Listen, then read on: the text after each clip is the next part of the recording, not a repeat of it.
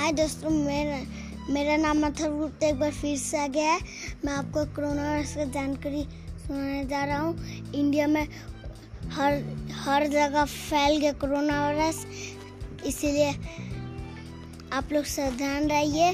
बाहर जाइएगा तो मास्क लगा के जाइएगा, आइएगा तो सैनि, अच्छे से हाथ पैर धो लीजिएगा और सैनिटाइज कर लीजिएगा, हाथ को और जाके नहा लीजिएगा, फिर बाहर से कुछ भी है चिप्स, चॉकलेट, डेरी मिल्क है तो उसको सैनिटाइज कर लीजिएगा और और थोड़ी देर के बाद धोइएगा और खाइएगा। थैंक यू दोस्त।